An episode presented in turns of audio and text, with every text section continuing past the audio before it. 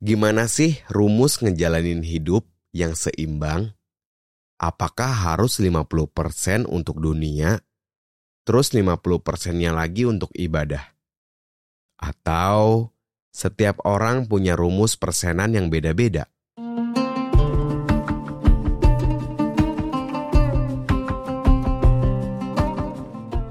Assalamualaikum. Hai, aku Fajar. Dan ini adalah Sepertiga Malam, podcast persembahan dari Kukila untuk nemenin kamu selama Ramadan. Di episode kali ini, aku mau bahas tentang hidup yang seimbang. Sebenarnya, bisa nggak sih kita hidup benar-benar seimbang? Apalagi di bulan Ramadan ini, di mana kita dapat tantangan buat puasa, serba menahan, menahan haus, lapar, emosi, nafsu, dan lain sebagainya. Nah, gimana coba cara untuk tetap seimbang?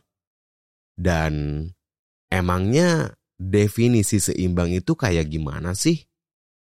Rasulullah pernah bersabda, Perbaikilah dunia kalian dan bekerjalah untuk akhirat kalian seolah-olah kalian besok akan mati.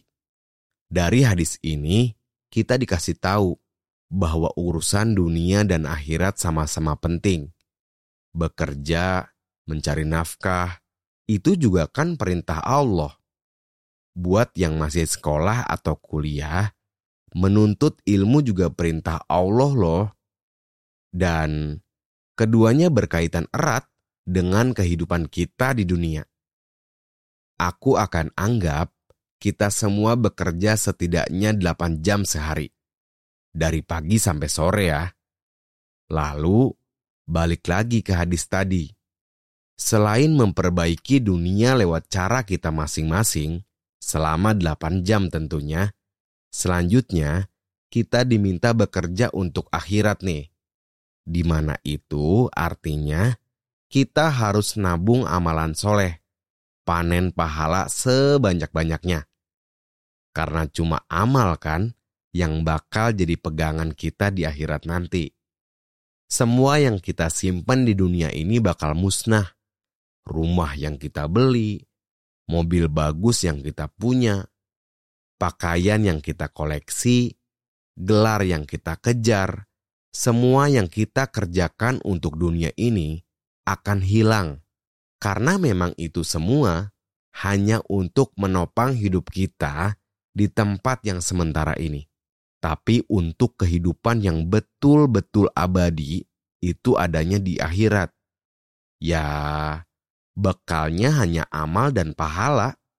Maka dari itu, Rasul bilang untuk akhirat pun kita harus bekerja dengan menganggap seolah-olah kita akan mati besok. Kok serem banget ya?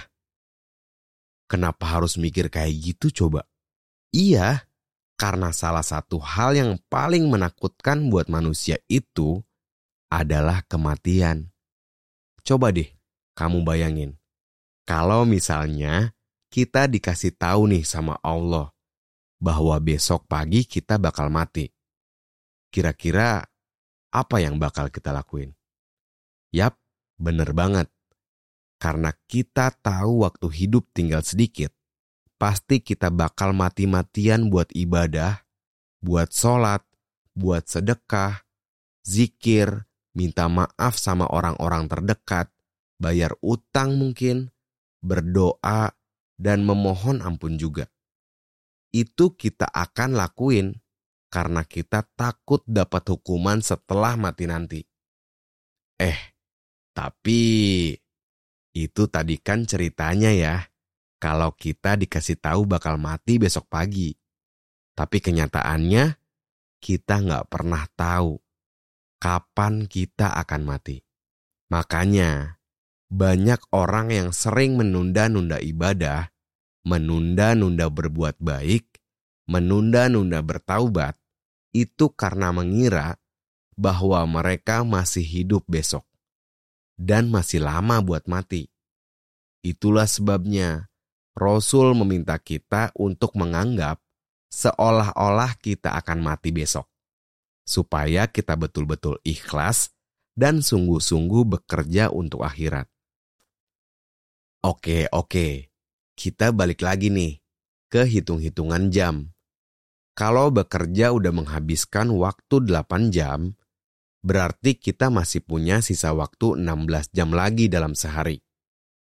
Di mana di dalamnya juga udah termasuk kamu makan, ngemil, mandi, rebahan, dan scrolling medsos.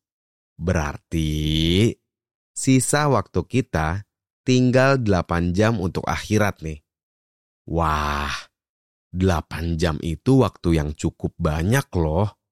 Kalau di bulan Ramadan ini, kita bisa habiskan waktu 8 jam akhirat untuk memperbanyak baca Al-Quran, melakukan sholat sunnah, sedekah, mendengarkan kajian, dan ibadah lainnya yang ingin kamu fokuskan, setiap orang pasti punya rahasia ibadahnya masing-masing. Nggak masalah jika ibadah yang kita lakukan berbeda-beda. Yang penting adalah jangan sampai kita nggak memanfaatkan waktu yang ada. Nah, dengan begitu, kehidupan dunia bisa baik. Kehidupan akhirat pun kita persiapkan dengan baik. Tapi, masih ada satu rahasia lagi, agar kita bisa lebih memperbanyak tabungan akhirat lebih dari 8 jam dalam sehari dengan tidak mengurangi waktu kita bekerja untuk memperbaiki dunia.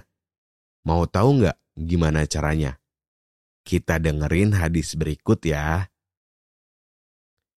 Sesungguhnya amal kerja itu tergantung pada niatnya.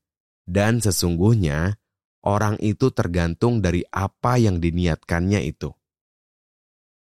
Hadis riwayat Bukhari dan Muslim. Yap, Rahasianya adalah niat.